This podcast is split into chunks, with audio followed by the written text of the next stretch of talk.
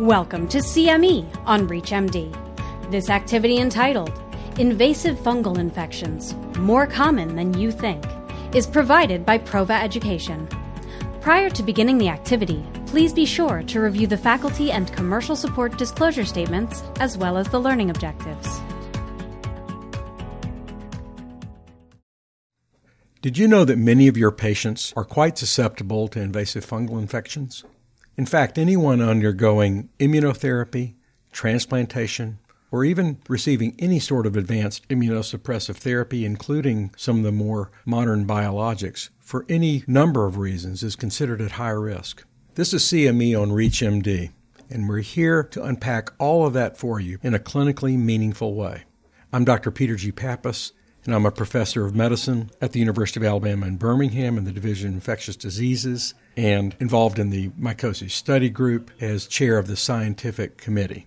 And I'm Dr. Tom Patterson, a professor of medicine and chief of infectious diseases at UT Health San Antonio.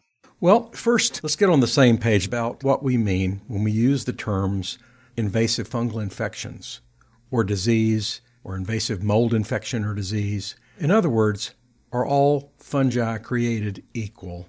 They're not. We do see invasive fungal infections from both yeast and from molds. For the yeast infections, Candida species, particularly Candida albicans, remains the most common in most areas of the world. But we see resistant yeast in a number of settings. We see Candida glabrata causing resistant infections, and we also see other newer species like the superbug Candida auris that can be multiply drug resistant. Cryptococcus is also, we see a less resistance in that. But I think it's the molds that we're particularly worried about. The rare molds have increasingly been detected in these high risk patients. Unusual species like Scedosporium and Lomentospora are often resistant to our whole armamentarium that we've had previously to deal with fungal infections. I agree. And I think I would add to that yeast infections, especially Candida infections, impact a larger group of patients potentially because you're dealing with ICU patients who may not be otherwise immunocompromised, but are also quite susceptible to the mold infections, individuals who are iatrogenically immunosuppressed, something that we've done to lower their immune repertoire to make them more susceptible to these invasive molds. I agree. Invasive fungal infections and disease are more common than ever before. What's really going on? Let's talk first about opportunistic fungal pathogens. Have we become the victims of our own success? Well, Tom, I think that's absolutely the case. I think that many of these opportunistic fungal infections, especially the mold infections, are diseases of medical progress. So Absolutely. With the increased use of these immunosuppressive agents, including the biologics, more advanced chemotherapy, steroids in a variety of patients, you really have opened up a large population of patients who are vulnerable now to these infections. And you couple that with some of the multi drug resistant or single drug resistant fungal pathogens, and it really creates a major challenge for clinicians everywhere dealing with these types of patients. Not only do we have azole resistant Candida, but also azole and echinocandin resistant Candida glabrata, Candida auris, which you mentioned earlier. We have azole resistant aspergilli, which are quite dominant in Europe. In the US, it's much less of a problem. No one knows that better than you. But still, these are emerging pathogens that create significant challenges. And then finally, new fungal pathogens that are emerging in the face of things like climate change. Candida auris is probably the best example of that, that an organism co emerged on multiple continents almost simultaneously. And there's little explanation for that other than changes in the climate. Can't be uh, addressed on the basis of just travel alone. So there are many, many challenges that are going on right now that make practicing medicine in these types of patients quite challenging. I definitely agree. I think the clinician these days are faced with a two pronged challenge. One is to recognize that these opportunistic pathogens that typically don't cause disease now will be causing severe infection in some highly immunosuppressed patients. And also, even previously known pathogens, as you mentioned, like aspergillus, may well exhibit antifungal resistance. So it really is important when thinking about therapies to realize antifungal resistance may be playing an important role. Well, Tom, let's turn now to what we might term primary fungal pathogens, also known as endemic fungi. And these are organisms that we have recognized in normal individuals really for a long time. And we understand that those who present with infection really only represent the tip of the iceberg as it relates to the number of individuals actually exposed. And so, exposure and actual manifestation of disease in these groups of patients are really quite different. We've always thought of these as being organisms or infections that are bounded geographically. And humans coexisted with these for a long, long time, relatively peaceably. But something's happening. We're seeing more of these infections occur and in broader geographic areas. And so, what are your thoughts about endemic fungi in general? Are they on the move? Why does it appear that seemingly healthy people are becoming ill as a result of this? It's clear from recent data that our known areas for endemicity, that is where these organisms were typically located, has geographically expanded. And the reasons for that is likely multifactorial, but probably does relate to things like climate change, as you mentioned.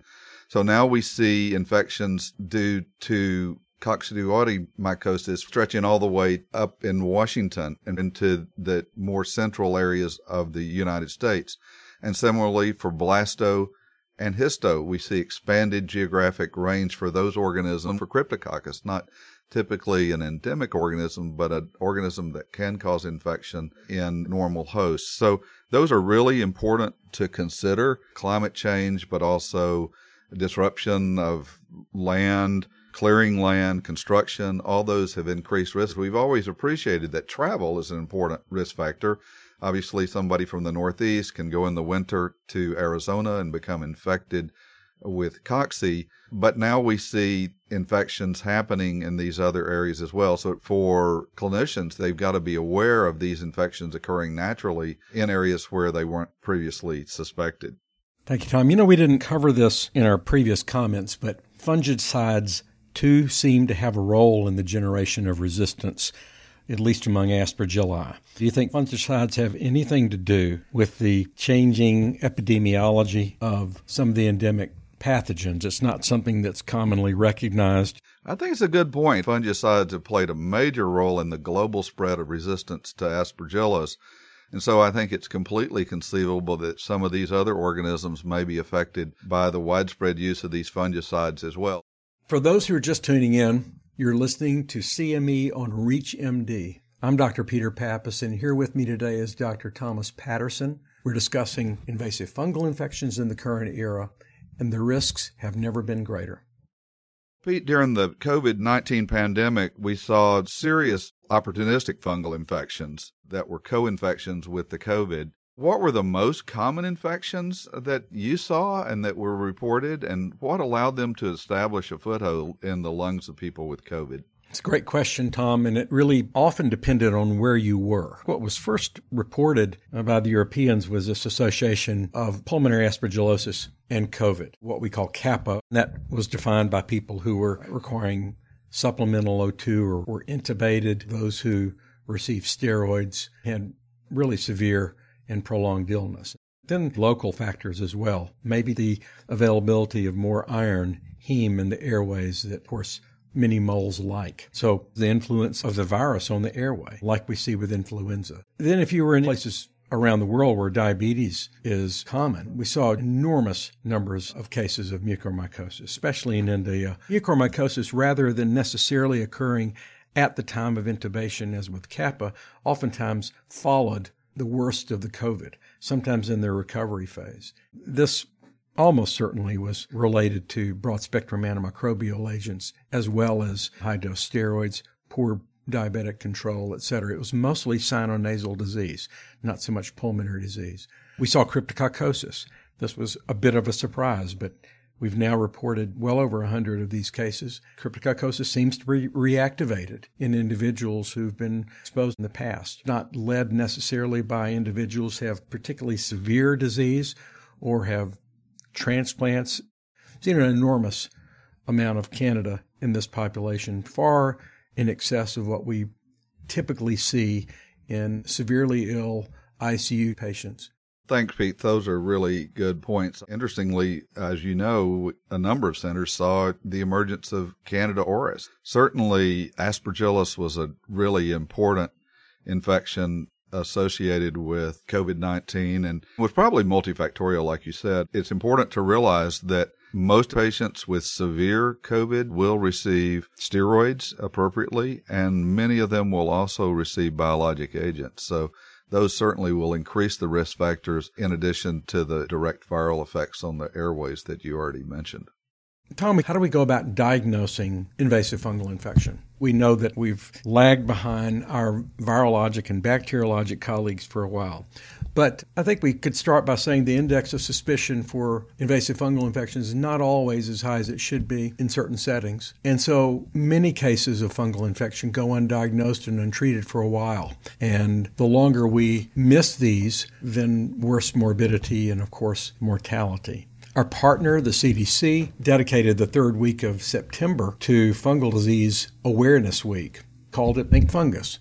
And so I would ask the question when should clinicians be asking themselves, is there a possibility of a fungal infection in this particular patient? As you know, fungal diagnosis has been one of the interests of mine throughout my whole career. If you don't think fungus, if you don't consider the diagnosis, you're never going to send these diagnostic tests, even if they aren't as good as we wish, right? So I think in that setting, it's just incumbent upon the careful clinician to really be aware of who's at most risk for these infections. And then also recognize that if we don't have another diagnosis, particularly if patients haven't responded to typical antibiotic treatments, then the consideration of invasive fungal diseases is really key.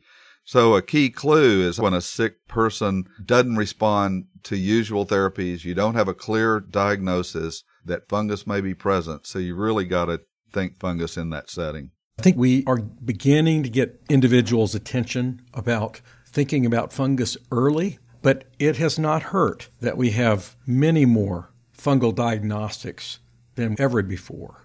And so we have a relatively large amount of options now where we can look for histoblastococcus pretty rapidly.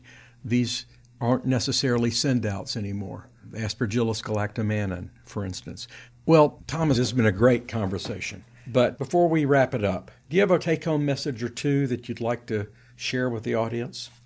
Yeah, thanks, Pete. I agree. It's been a nice conversation. I think the key message I'll leave with the listener is think fungus. You've got to consider the diagnosis before you can utilize any of the therapies that are available for treating these resistant organisms. So think fungus, make an early diagnosis. We hope you'll join us for future podcasts where we talk about treatment options. But for this one, I'll say think fungus and consider that and making a diagnosis. Well, I, it's hard for me to add to that. I think that the most important message that we can provide you listeners is to be aware. Be thinking this because thinking it is a first step towards making an early diagnosis. I think we know that early diagnosis, early intervention saves lives and saves morbidity. So I think if that's what we accomplished today, then we've moved the needle in a way that's important. Well, Tom, I've enjoyed discussing this. This is a very important and timely topic but it's time to wrap it up at this time. Thanks for sharing your expertise and your valuable insights. It's always a pleasure. And thank you, Pete, for asking me to join you in this discussion today. And thanks to our audience for taking time to join our podcast. Enjoy your day.